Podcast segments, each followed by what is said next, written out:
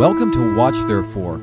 Our Savior Jesus told us to watch for His coming, and the signs that He spoke of are all around us, shouting, "Watch therefore and be ready."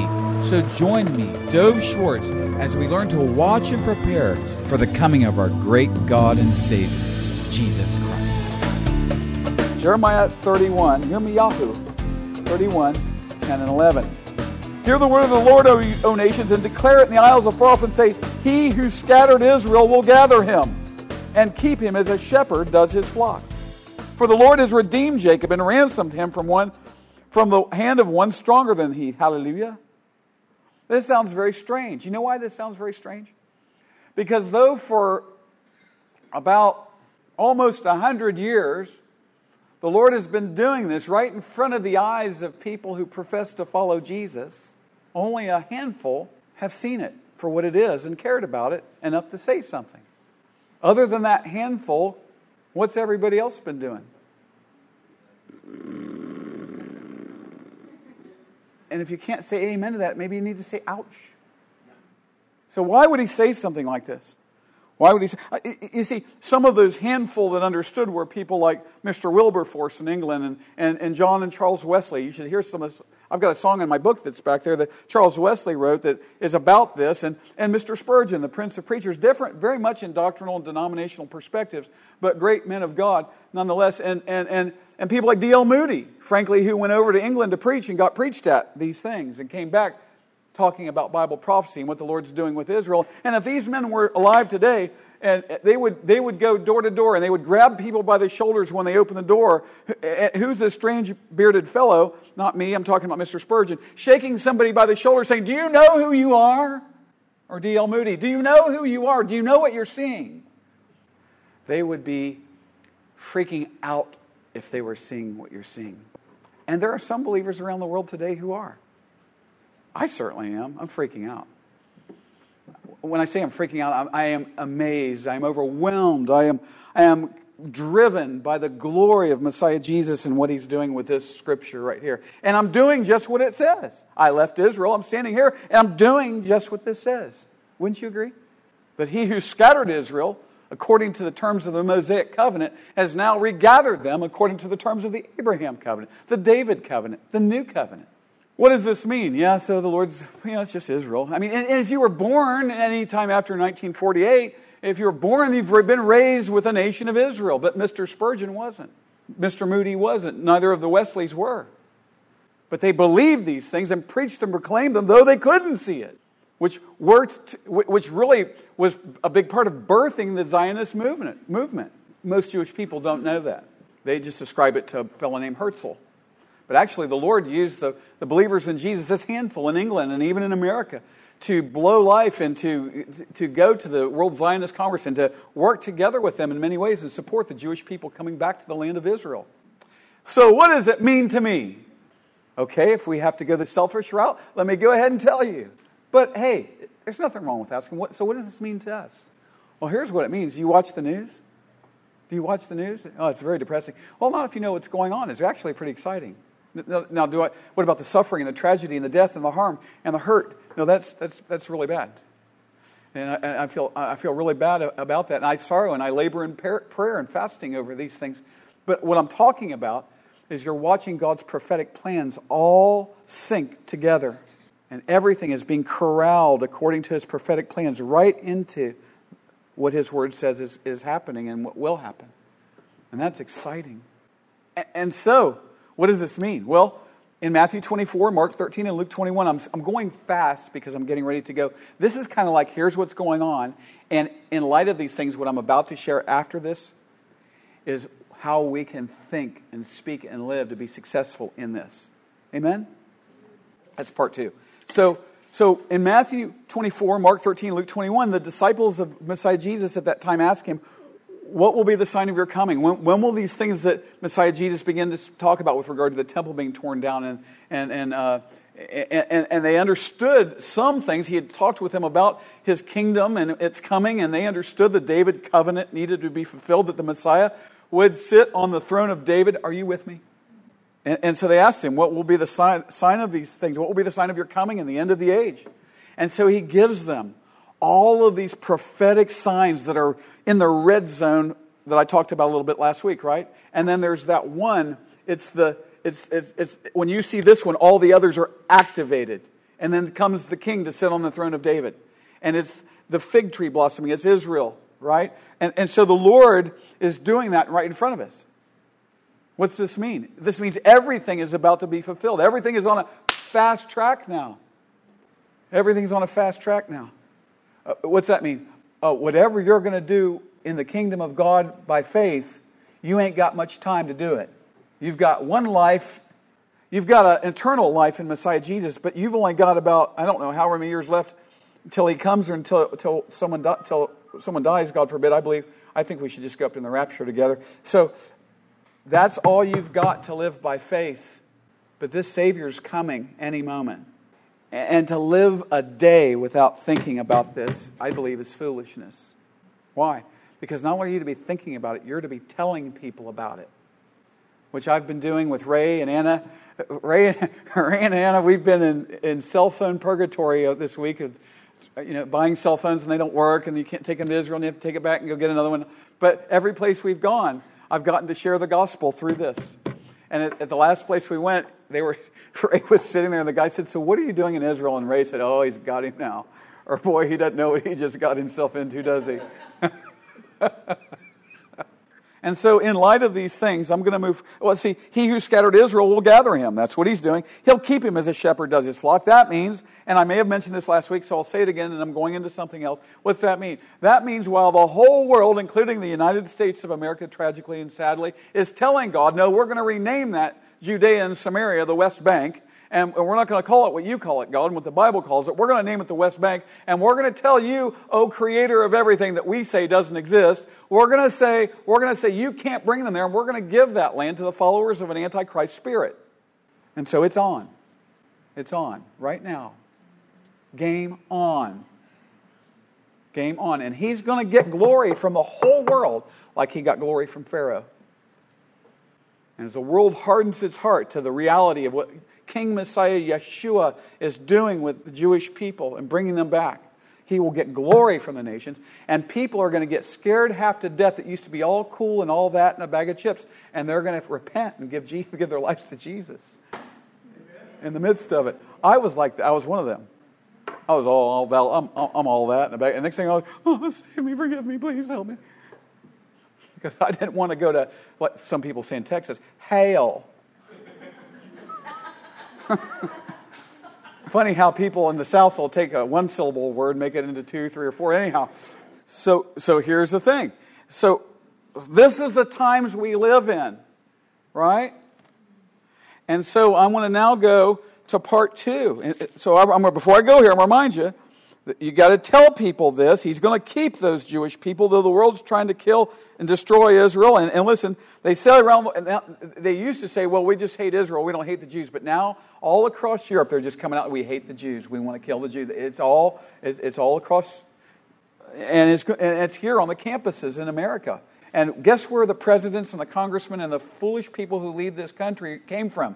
The campuses in America, twenty, thirty, forty years ago. Just saying.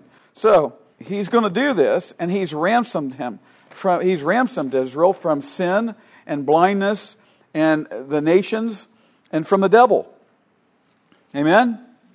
Having said that, there is this place called Corinth. It was so dark and so evil and so blasphemous and so sexually perverse and so anti. If you wanted to look up what is the opposite of holiness, you would look up Corinth, right? They even had a term. It was to Corinthianize, and it meant to just wallow in sin. That's the backdrop we want to have right here, Corinth. That's what my wife does, like when I'll be eating something she doesn't like, or, or, or something just strikes her as, oh, that's disgusting. She goes, ew, right? And that's Corinth. I believe to heaven, if when, when the Lord looked at Corinth, he went, ew. I believe that's what he's doing with America today. He loves Americans. He sent Jesus, our Lord, to die on the cross for their sins. But it's just really like, ew. It's just disgusting. So in the midst of Corinth, in this horrible darkness and debauchery and yuck, there's this little Jewish apostle who comes to town, and, and he starts sharing this gospel and making disciples, planting a congregation. And so there's this congregation of Corinthians, right? And you know what? Guess what? Let me ask, do you think those Corinthians came in there and said, all of our culture out. We're now followers of Jesus like Paul. Is that how it went? Not so much. And so it was a real mess in the church in Corinth. We've gotten to a place where that's how it is in America in the church, and we really don't think it's like that, right? But I've seen the things that are in Corinth, the adultery and the fornication and, and the homosexuality, oh, just all the and the and the and the bitterness and the anger and the hatred, just being mean as a snake. I I I I've been I was in church in America for twenty years. I saw all that. I, I saw stuff in church you wouldn't see happen in prison. Why? They'd kill you in there if you did that. At the same time, I've met some of the kindest, sweetest, full of the Spirit of the living God, would give you the shirt off their back, and have people in church as well. And so it, it's a real mixed bag of tricks. And so so Paul goes in there, and, and one of the problems he's having in, in Corinth that I think is real consistent with some of the problems we, we see in the Corinthian American condition is the thought that somehow you can talk somebody into righteousness and discipleship with like persuasive words and intellectualism and logic. Not that those things are certainly bad. I mean, we, we should want to, to... Well, people say, well, what about the knowledge of the Lord? It, it doesn't mean intellectual knowledge when it says... Did you know that? It means knowing Him. You see, if my wife knew all the statistics about me and could quote those, but we didn't hang out together, and she would say, I have the knowledge of my husband. Wouldn't, wouldn't that be very strange? He has brown, high, brown eyes, a black and gray beard. He's not the tallest guy in the world. You know. Right? But if she didn't really know me and we didn't hang out, right? What would that matter?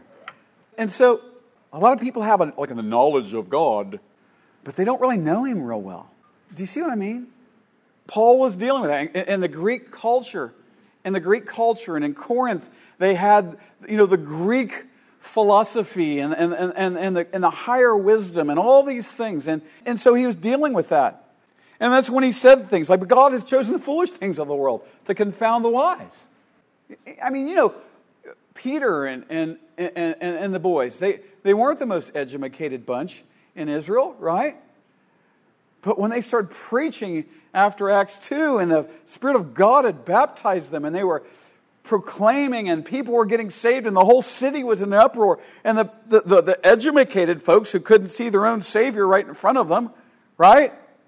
They knew the Word of God backward and forward. They had, had to memorize every jot and tittle before they could even be in the pos- religious position they were in. Now there's churches today, you have to have a, at least a master's degree in theology before you could consider being an associate pastor. I'm not saying there's anything, it's important to know the Word of God.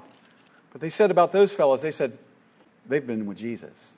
The things that were happening through those men's lives had very little to do with a classroom setting. Hallelujah! Woo! They were preaching Jesus because they knew Him and loved Him and walked with Him and were full of the Holy Spirit. Amen? Amen. And so those guys said, uh, they've been with Jesus. Why? Because they were doing the same things He did. And they were preaching Him with a power and authority that be- made them sinner magnets. Sinner magnet. Jesus, when the Lord walked on the earth, wasn't He a sinner magnet? Didn't sinners just draw to Him like, you know, like nobody's business, right? Are you a sinner magnet? Or do you look at them like, are those sinners? And you know what? You know what? That's what we do. That's what we do. Oh, they're not saved. Yeah, I know. That's why God put them in your path. That's exactly why. That's why. That's why you're supposed to hang out with them, share the gospel with them, and love them. I'm not saying go to a bar and get drunk with them. I'm not talking about that. Well, you got to be all things, all people. So I got to smoke a joint with a guy to get him saved. Yeah. That's a, and that's dumb as bricks. But there's people who think like that. That's okay. So you hear what I'm saying? And, and so Paul is dealing with the wisdom of man that is operating. He said the wisdom of the Jewish people. They, they, they, they if they, it, the, it's in this chapter. If they, if they had, look what God, look what man's wisdom does. They can't see their own Messiah, and they crucify him. And, and look what, look what man's wisdom does. Oh, we, we did, we weren't created by God. We were, we're, we're just the products of these things that have been existing forever, floating around in space that started doing things to themselves, and here we are. That's the dumbest thing in the world. That's the wisdom of man. Professing to be wise, they became as fools.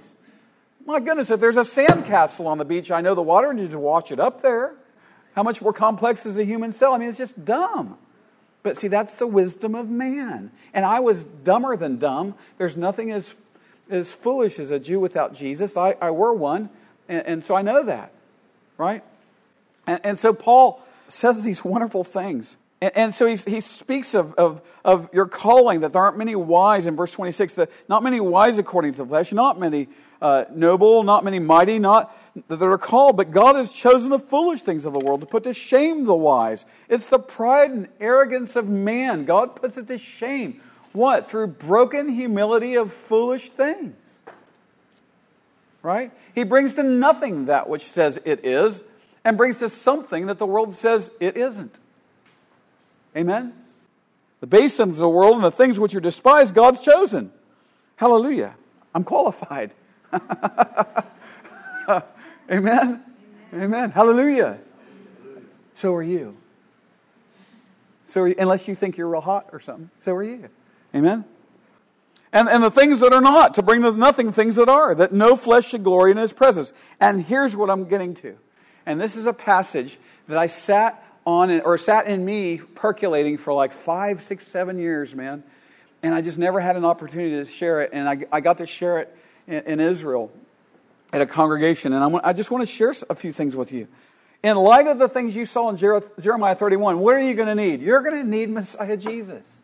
We're going to need Messiah Jesus.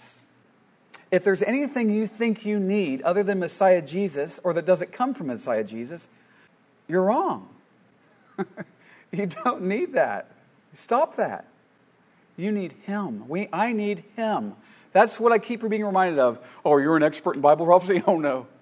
I'm a student of Bible prophecy. Here's what I'm becoming an expert on, how desperately I need Messiah Jesus. I'm, I'm becoming more aware of that by the moment. Amen? And it's really exciting. So here's the beginning of part two.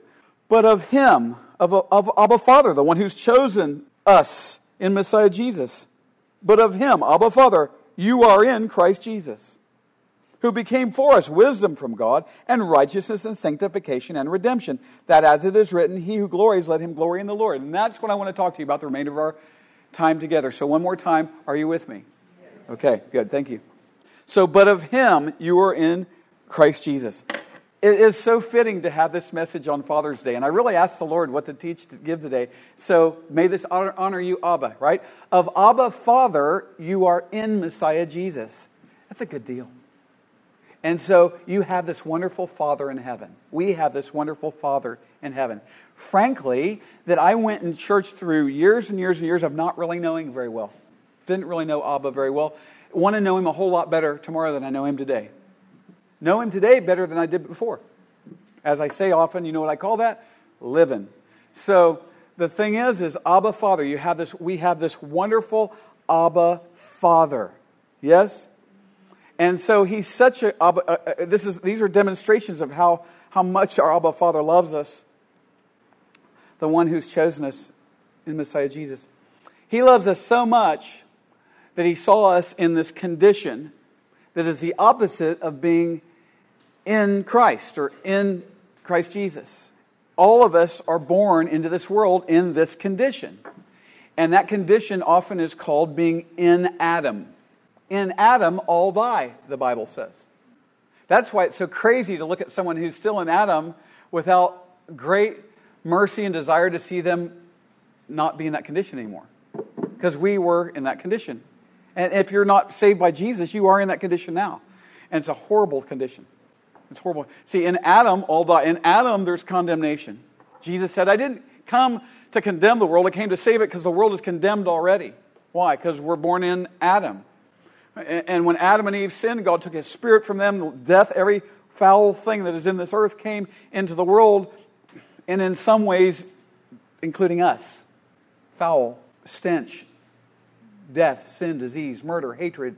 That's just a snapshot. In this horribly pitiful condition. Uh, there's a reason I'm doing this, so bear with me. How would it be if, if you were without air conditioning in Houston, or running water to take a shower, or a toothbrush to brush your teeth for about ninety days? Wouldn't that be lovely? Why?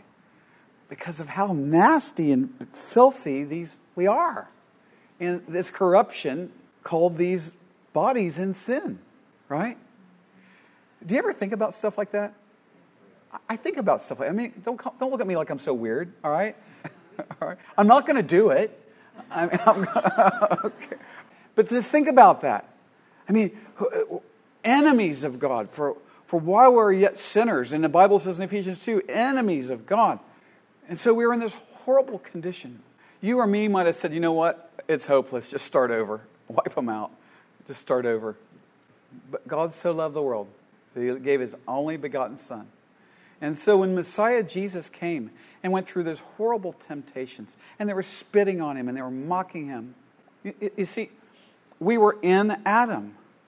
But then, and the Bible says, of His own free will, God called us. It's in James one. Of His own will, He brought us forth by the word of truth, that we might be a kind of first fruits of His creatures. Abba, Father. Our Father did that. It's in James one. So we were in Adam. But now, because of Abba's great goodness towards us, uh, we're in Christ. You know? We're in Christ. And so... instead of condemnation, forgiveness. Instead of hell, heaven, the kingdom of God. Instead of eternal torment, eternal, eternal life. Eternal life and salvation. Yeah? Eternal life. We're in Christ. You've heard me say this maybe before, but if someone says to me, go to hell, I say, I can't.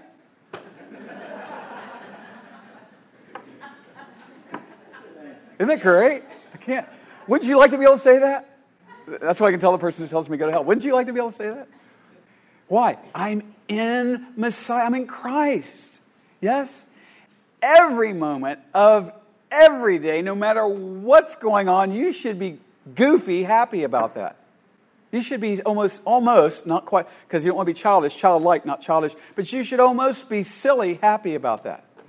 And you know how, how, how helpful that will be in light of Jeremiah thirty-one, ten and eleven, while the Lord's showing the world He's going to pound the world with His judgment by what He's doing with Israel. You know, as what you see on the news is coming to pass. Someone said to me, aren't you scared to be living in Israel? It's so dangerous over there. I said, really? I said, well, why don't you watch the Houston News Monday through Friday at five o'clock, and then we'll have this discussion. And one of them said, I said, they knew what I was saying. They said, I can't. I can't watch it.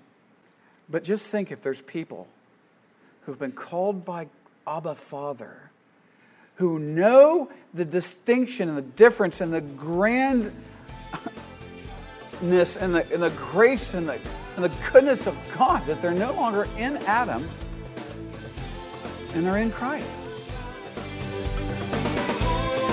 Thanks for listening today, and please join me every day, Monday through Friday, unless our Lord Jesus returns for us this week. This program is listener-supported and depends on tax-deductible donations to stay on the air. Give to Watch Therefore and contact me through our website at watch therefore dot t v. You can also send tax-deductible donations to Watch Therefore, P O. Box five sixty-four, Pearland, Texas, seven seven five eight eight. Again, by the web, watch therefore dot t v, and mail, Watch Therefore, P O. Box five sixty-four, Pearland, Texas, seven seven five eight eight. You can also call me right now at seven one three, six two four, zero nine four three. That's seven one three, six two four, zero nine four three. Keep watching for Messiah Jesus.